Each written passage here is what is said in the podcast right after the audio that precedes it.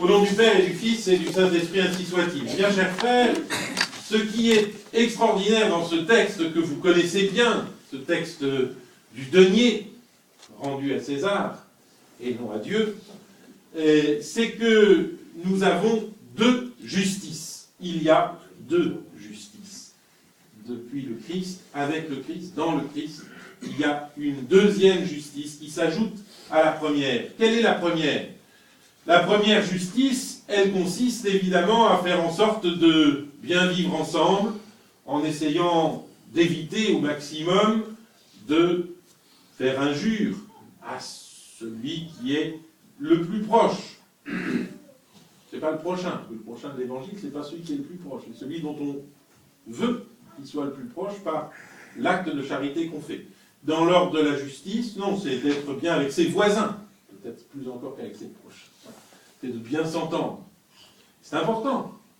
Mais cette euh, justice-là n'est pas suffisante. Et dans le Christ, nous avons une autre justice, une autre religion.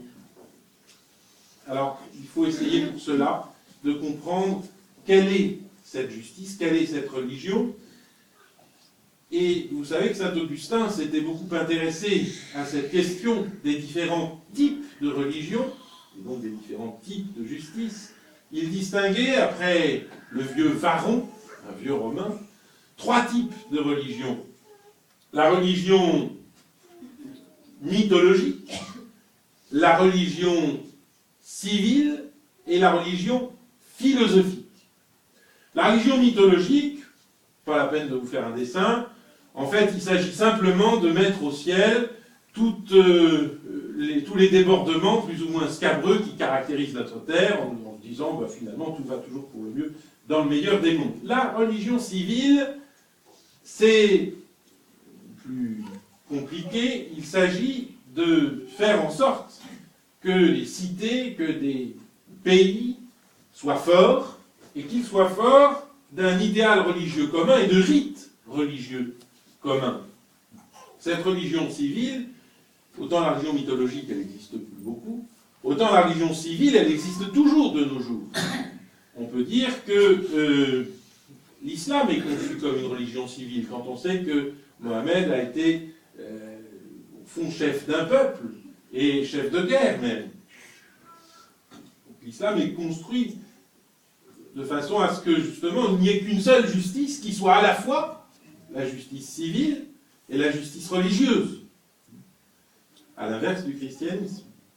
Mais nous aussi, chrétiens, lorsque nous avons une foi toute sociologique, lorsque nous croyons pour faire comme les autres, lorsque nous allons à l'église parce que ça se fait, euh, eh bien nous sommes dans une religion au fond sociologique. Nous sommes portés par un milieu qui a des coutumes auxquelles nous sacrifions et nous oublions que la religion vraie, elle ne peut venir que du cœur. La religion civile, vous comprenez, c'est une, euh, facilité politique, mais, mais, rien de plus. Ça n'a rien à voir avec la vérité. Ne serait-ce que parce qu'il y a autant de religions civiles que de sociétés différentes. Et puis vous avez la religion philosophique. Alors, n'ayez pas peur des grands mots, philosophie c'est un grand mot, euh, en réalité, la religion philosophique, c'est tout simple. Il s'agit de savoir d'où on vient, où on va et pourquoi on est là. Et les philosophes essayent de dire quelque chose. Il n'y en a qu'un qui est vraiment honnête dans cette affaire, c'est Socrate, quand il dit qu'il ne sait rien. Parce que sur notre fin, sur notre destinée humaine, qu'est-ce que nous apporte la philosophie? Honnêtement, pas grand-chose. Alors, néanmoins, l'effort des philosophes, pour affirmer un principe intelligent de l'univers, pour affirmer la supériorité de l'esprit sur le corps.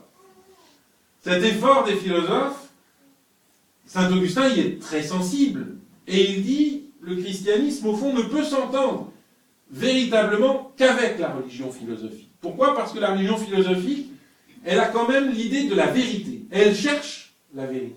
Et le Christ, dit Saint Augustin, est la vérité non pas une vérité recherchée, mais une vérité donnée aux hommes. En tout cas, il est vrai que pendant les, en particulier pendant les premiers siècles de l'ère chrétienne, il y eut quantité de rapports entre la philosophie et la foi chrétienne. Comme si, au fond, la foi chrétienne exauçait la recherche des philosophes. Je pense, par exemple, je ne sais pas si vous le connaissez, à Saint Justin, qui est un des tout premiers pères de l'Église. On parle des pères apostoliques, pour dire qu'ils sont tout près des apôtres. Il est mort, je crois, de mémoire en 135. Euh, peut-être l'abbé me dira ça, sera ça mieux que moi.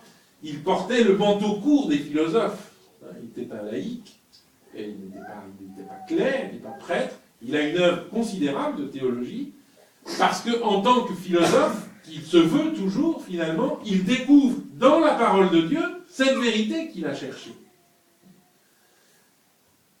Le fait est en tout cas que si Dieu ne nous avait pas parlé, ben, nous n'en serions quand même pas très loin, et nous ne saurions pas trop pourquoi nous sommes faits.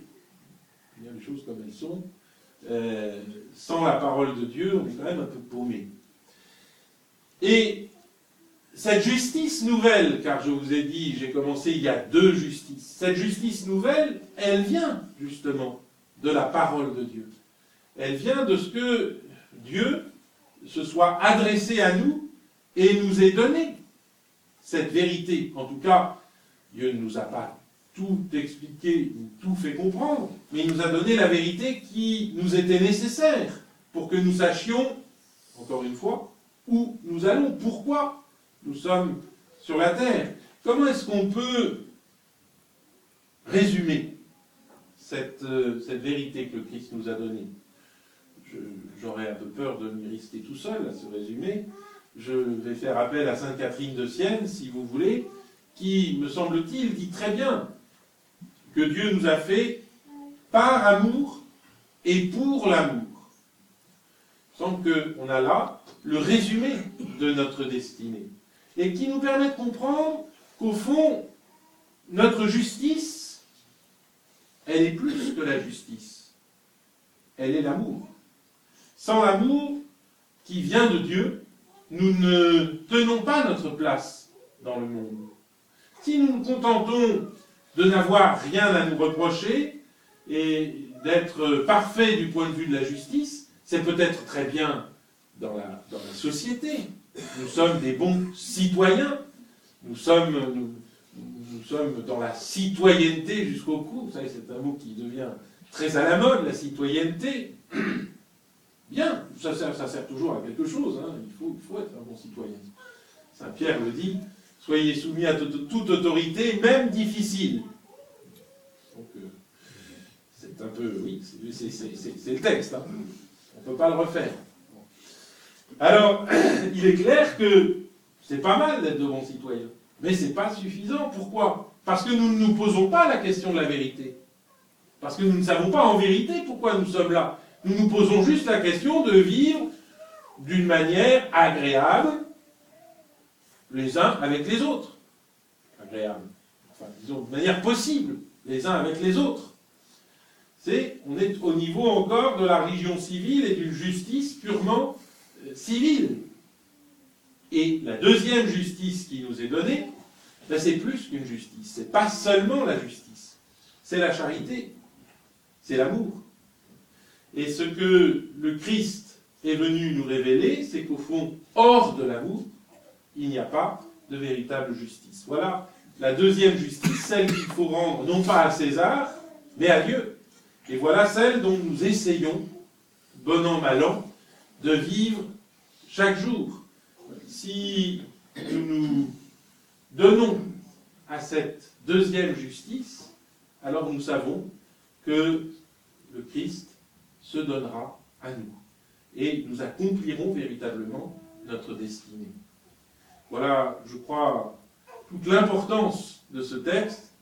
Rendre à César ce qui est à César, oui, mais d'abord rendre à Dieu ce qui est à Dieu. Au nom du Père et du Fils et du Saint-Esprit.